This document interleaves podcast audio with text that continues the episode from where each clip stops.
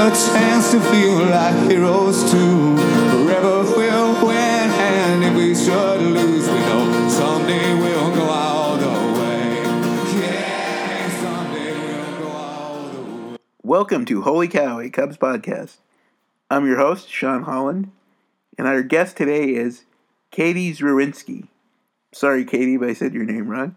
Uh, she is on Twitter and a really uh, fun follow on Twitter. Who um, she's a big Cubs fan. She also is a blogger about South Carolina football, baseball, and well, all South Carolina university sports for uh, Garnet and Black Attack and we had a very fun discussion about uh, traveling to Wrigley Field, um, Cub player face quality, and uh, a lot more. It's a short conversation, but it's fun. So here is Katie. All right, so the Cubs just had a very, you know, I don't even know how to describe it rain soaked, horrible, stretched out disaster of a series with the Nationals. and yeah, and now they're down to um, a two game lead over the Brewers. So, um, how are you feeling about the Cubs right now? Um, well, I would feel better if the weekend in Washington had gone better, but um, I think that there's no reason to think that they don't have a really great chance to keep their lead um, and hopefully increase it. I'm also going to the game tomorrow night, so they better win uh, because the last game I went to was the one where it started raining after they'd done like one pitch in the 10th inning, and then I didn't get to see them win the next day. So I would really like to see a win in person. Yeah, and actually, that's kind of fitting for what the series we just had with all the rain. It's Yeah. not uh-huh. it's not fun running from a baseball game when it starts pouring rain. No, and I live about a mile south of Wrigley. So my mom and I ran the whole way home in the downpour and it was like kind of fun, but also I would have liked to not have soaking wet shoes. So Yeah, it so fun on one level, but not fun on the other level. yeah. All right. Well, uh, a recent competition that's been very good is uh, Cole Hamels, and um, I really enjoy your uh, Twitter commentary about Cole Hamels.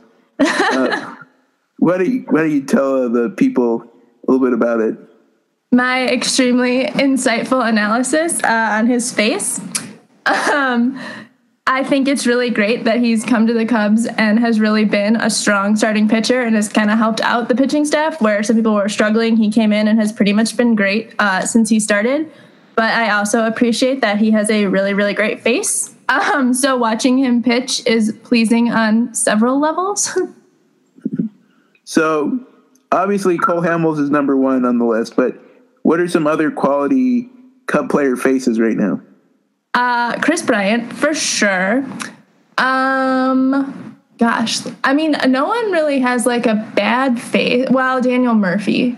Um, inclined to just dislike him anyway. But uh, it used to be John Lackey who was the unfortunate uh, face on the Cubs. But I think they're a pretty good-looking team, both on the field and in terms of faces. Well, um, that's a question I usually ask a lot of people on my podcast. Is um, what was your origin story for becoming a Cubs fan? How did it all get started?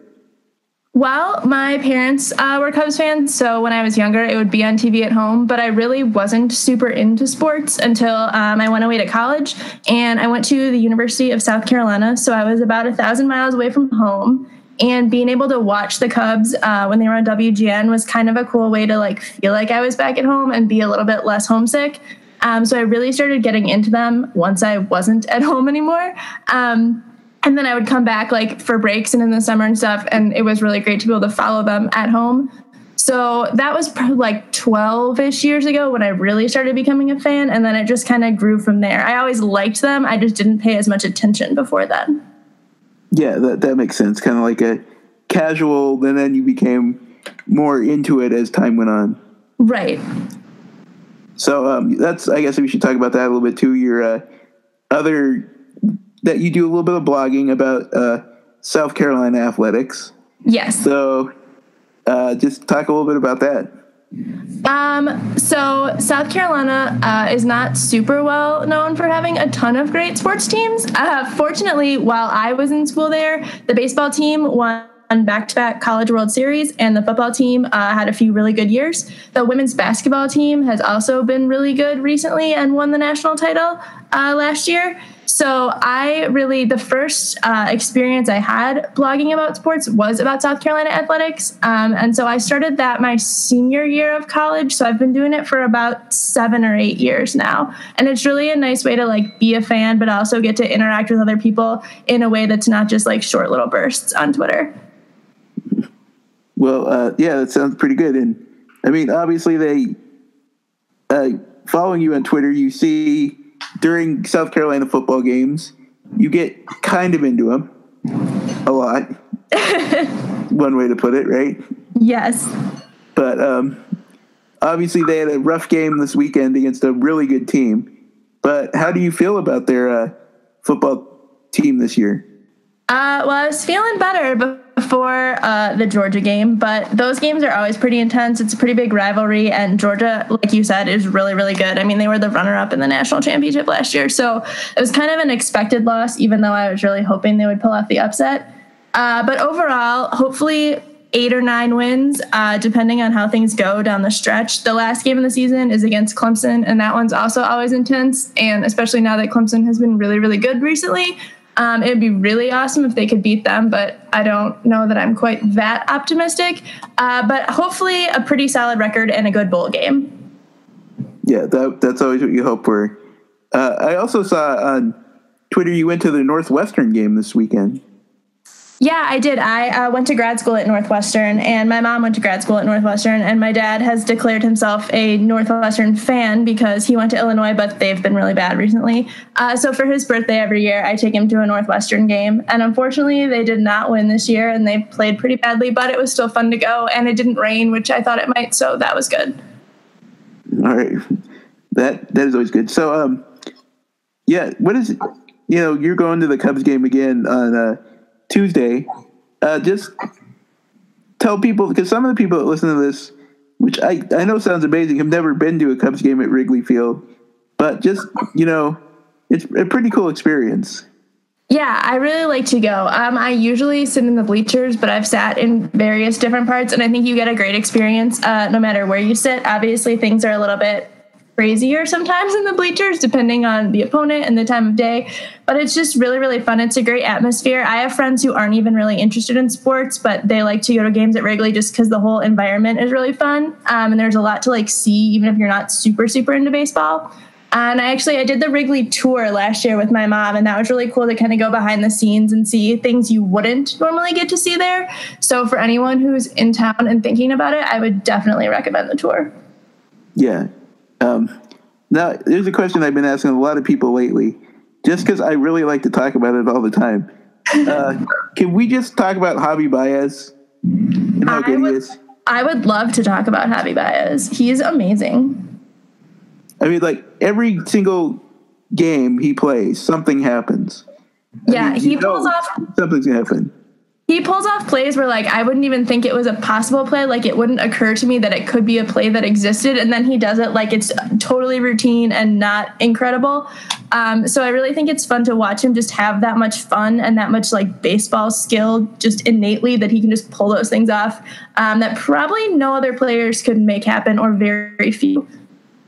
Yeah, and um, I really like. I know that there's a lot of other worthy candidates, but it would really be great if he could win the MVP. I don't know if that's going to happen, but it would be awesome. Yeah, I mean, obviously we're a little biased, but I do think that he really just has uh, showcased skills that, uh, like I said, other players don't really match. And I think he does it, and he just goes about his business really well. And I mean, he's obviously been extremely valuable valuable to the Cubs, both fielding and with homers and stuff like that. So I think he really is a great candidate. Yeah. So when we were talking about um, Cubs Twitter, it's an interesting place, to put it mildly. But you know, sometimes people get a little worked up.